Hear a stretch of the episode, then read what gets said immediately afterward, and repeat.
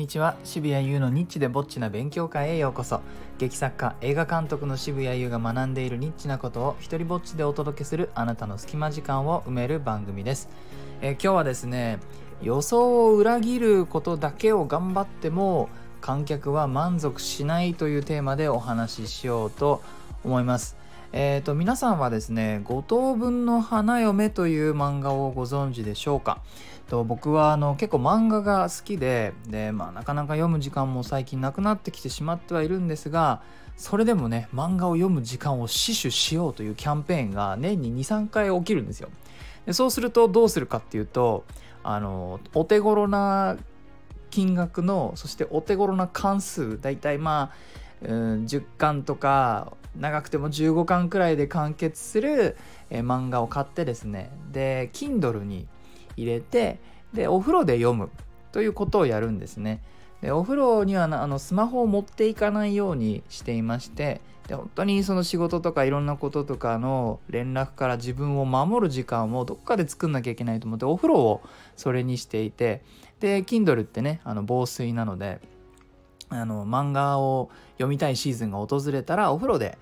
1話とか2話読む時は読むかな、えーそうなんですね。で、えーなので、まあ、常になんか面白い作品ってないかなって探してるわけですよ。そしてあのおすすめ漫画とかって検索するといろんな人のまとめとかが出てくるじゃないですかネットでね。でその中でたびたびいろんなサイトで上がってきては絵柄とか設定とかでもうあの繰り返しパスしていた 作品があってそれが「五等分の花嫁」という作品だったんですね。でなんでパスしてたかっていうとあの、まあ、いわゆるこうラブコメのハーレムものと言われるやつですよね。あの一人の男性の主人公に対して複数の女性がその同じ男性のことを好きになるというまあいかにもその男性のオーディエンスを気持ちよくさせるだけのね感じに僕は見えちゃうもんだからあんまり好きじゃなかったんですけどもいやの完結したと。そしてそれが感動の最終回を迎えたみたいなことがまあ複数のサイトであったんでおっとなんか感動するハーレム型のラブコメがあるのかと。なってちょっと気になってしまってよしと。ここで6468円。安くもないけれども14巻楽しませてくれるんだったらうんと思ってえいと思って買ったんですね。ほんでまあ今思えば1巻だけ買うとかいう方法もあったんですけど、まあ、疲れてる状況でで判断する力もですね下がっている私ですよそうするともうね、まあ、バラバラで買うよりは一気にここで「へい!」っていう風にして買っちゃったんです。で、えー読んで読み始めていくわけです。でこれがですねその設定言うとまああんまりネタバレは、まあ、大してネタバレっつってもバラすこともないんですけどももうねラブコメなんて前提から大体どうなるかなんて分かるのででえっ、と5つ子の女の子たちがいるわけです。でその同級生の男の子が主人公ででこの5人の女の子5つ子の誰とくっつくでしょうかっていうのをまあ延々引っ張っていく14巻引っ張っていくというお話ででですねあのまあ5つ子だからみんなあの えっとデフォルトでは見た目が同じなんですけども髪が短かったりこの子は髪飾りつけてたりこの子はあのなんだかポニーテールにしたりとか湯わいたりとかってして、えー差別化していくんですね。で一気にヒロインが5人も出てくるからその正直3巻ぐらいまでは誰が誰だかね、まあ、分かんないんですよ。でもだんだんあの一人一人とのこうエピソードとか、えー生まれてって。で、まあ、5人ともその致命的に頭が悪いという設定でで主人公はその家庭教師としてすごく頭のいいあのっていう設定の主人公で、えで その5人の家庭教師になっていってで教えていく中でどんどんその一人一人心を開いていって最終的にはまあなんなら7巻ぐらいのあたりではもうみんなその男の子のことを好きになるっていうね。やっぱこんな感じかと思ってしまうような展開ではあるんですが、えその中でこう誰と結ばれていくのかっていうのをミステリーにあの引っ張っていくんですなんかどっかのサイトではその恋愛ミステリーとか呼んでてそんなジャンルもあるんだってあたりはねちょっと学んだポイントなんですがでですね、まあ、私が今日その話したいことというのはまあこの5人の中の誰かと結ばれるよっていうことを引っ張ってってで誰であろうかっていうのはある程度まあ読者に予想させるわけですよね。こうこの子とこう手をつなぐシーンがあっまた別のことはちょっと体がくっつくシーンがあってで進んでいくと5人のうち1人を除いて4人とは何かしらの方法でねこう女の子の方からキスをしてくるっていう場面があの続くんですよ。そうやってしてえ誰なんだろう？であの間にそうだえっ、と未来のシーンみたいなのがあって結婚式のシーンがあってで、えー、誰かとは確実に結婚してるっていうのも描いてるんですよね。なので本編の方はある意味長い回想みたいな風な描かれ方をしていてで相手は誰なのかと。でえっ、ー、とだんだんこれも一応覚えていくんですよ。本当に5つ子だししかもねあの三女が一あの次女のふりをしたりとか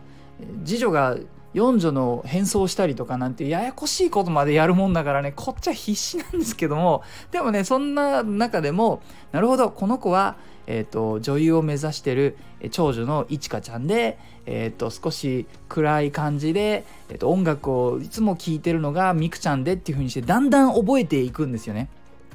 ご丁寧にその名前にみんなその数字が振ってあるっていうのもまあ助けてはくれるんですけどそれでねこのまあ引っ張って引っ張って一番気にしているポイント誰と結ばれるのかっていうポイントでその作者がやってしまって改めてねやっぱりこれは本当に気をつけなきゃだなと感じたことが予想を裏切るということにものすごく力を入れてしまってで予想はて確かに徹底的に裏切った。ね5人のうちのもの絶対こいつじゃないだろうっていう風な流れで来てた人と急に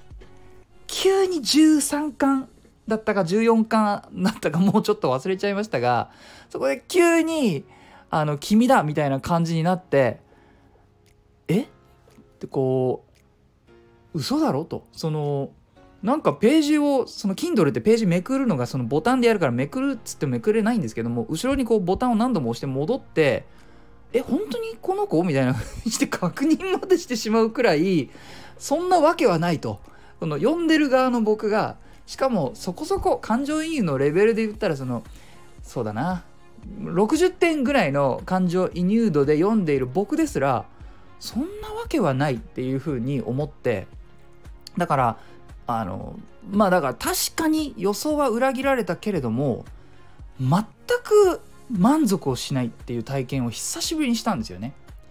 でたまにあるじゃないですかその木をてらいすぎるとかなん例えばミステリー作品とかで、えー、すごい意外な犯人だっていうのをやりたいがやりたいがためにそしてそれをやりすぎたがためになんか全然知らなかったほんのちょこっとしか出てこなかったようなやつが犯人でしたみたいなのやられてもそうだったのかとはならないあいつ誰だっけみたいな感じにちょっとなっちゃうさすがにこれは5人ヒロインいてみんなそれなりに同じようなあの尺のね使い方はされてるんだけれどもまあ大事なところで言うと主人公に対して、えー、思いの意思表示をあのしてなかったしてこなかったキャラクターが選ばれてしまうという展開なんですよ。多分そのせいなんだと思うんですよね。他は本当に頑張って主人公を振り向かせようとしてなんならこうとちょっとずるいようなこともしてしまうキャラクターヒロインがいたんだけれどもその人物だけあまり頑張った描写がなかったんですよね。で何回か僕ラジオでも言ってるんですけれどもそのキャラクターってやっぱり目的に向かって頑張るからあの観客はその応援するわけです感情移入するわけです。なのでそういう動きを知っていないキャラクターと結ばれるっていうのは確かに意外ではあるんですがこっちがそこで感情移入していなかったキャラクターと結ばれてしまうのですっごく壮大な14巻をまたぐ肩透かしになっていたんですね。6468円の肩透かしと僕にはなってしまった。まあそれこのね結末で良かったっていうふうに言っている方もあのその後調べてみたら Amazon のレビューとかでいたのでまあ満足度は人それぞれだと思いますが明確なつまり脚本的なストーリーテリングの理由でちゃんとこう言葉にできる言語化できるがっかりのさせ方をしていたのでねえー、やっぱりこれは気をつけなきゃいけないなというふうに今日は、えー、感じました。はい、えー、最後にお知らせです、えー、今脚本監督作「お姉ちゃんのダメ出し」という作品の、えー、完成までの道のりをリアルタイムで体験できるポスプロ視聴フリーパスというものを発行しています、えー、389テイクおよそ6時間分の素材がどうやって1本の映画になるのか DVD の特典映像で見るようなメイキングをリアルタイムで体験しませんか？えー、フリーパスの中身は映画の脚本すべての撮影素材が見られるリンク編集音楽など各分野のプロフェッショナルとの打ち合わせがリアルタイムで視聴できる URL そしてその内容が反映された映像や音楽が随時更新されていくというものです、えー、次はですねあの音楽の方と作曲家の方との打ち合わせ。近々入っておりますのでよかったら、えー、ピックアップしてみてください。その発見をですね皆さんと共有できるのがこの企画です。詳細は概要欄に貼っておきます。はい、えー、いいなと思ったらハートマークをタップしてください。Twitter もやってるのでよかったらそちらもフォローしてください。許可も上演料もいらない日本初の一人芝居コレクションモノローグ集穴は Amazon で好評発売中です。サイン本が欲しいよという方は僕のオンラインショップ渋々屋をチェックしてください。では渋谷優でした。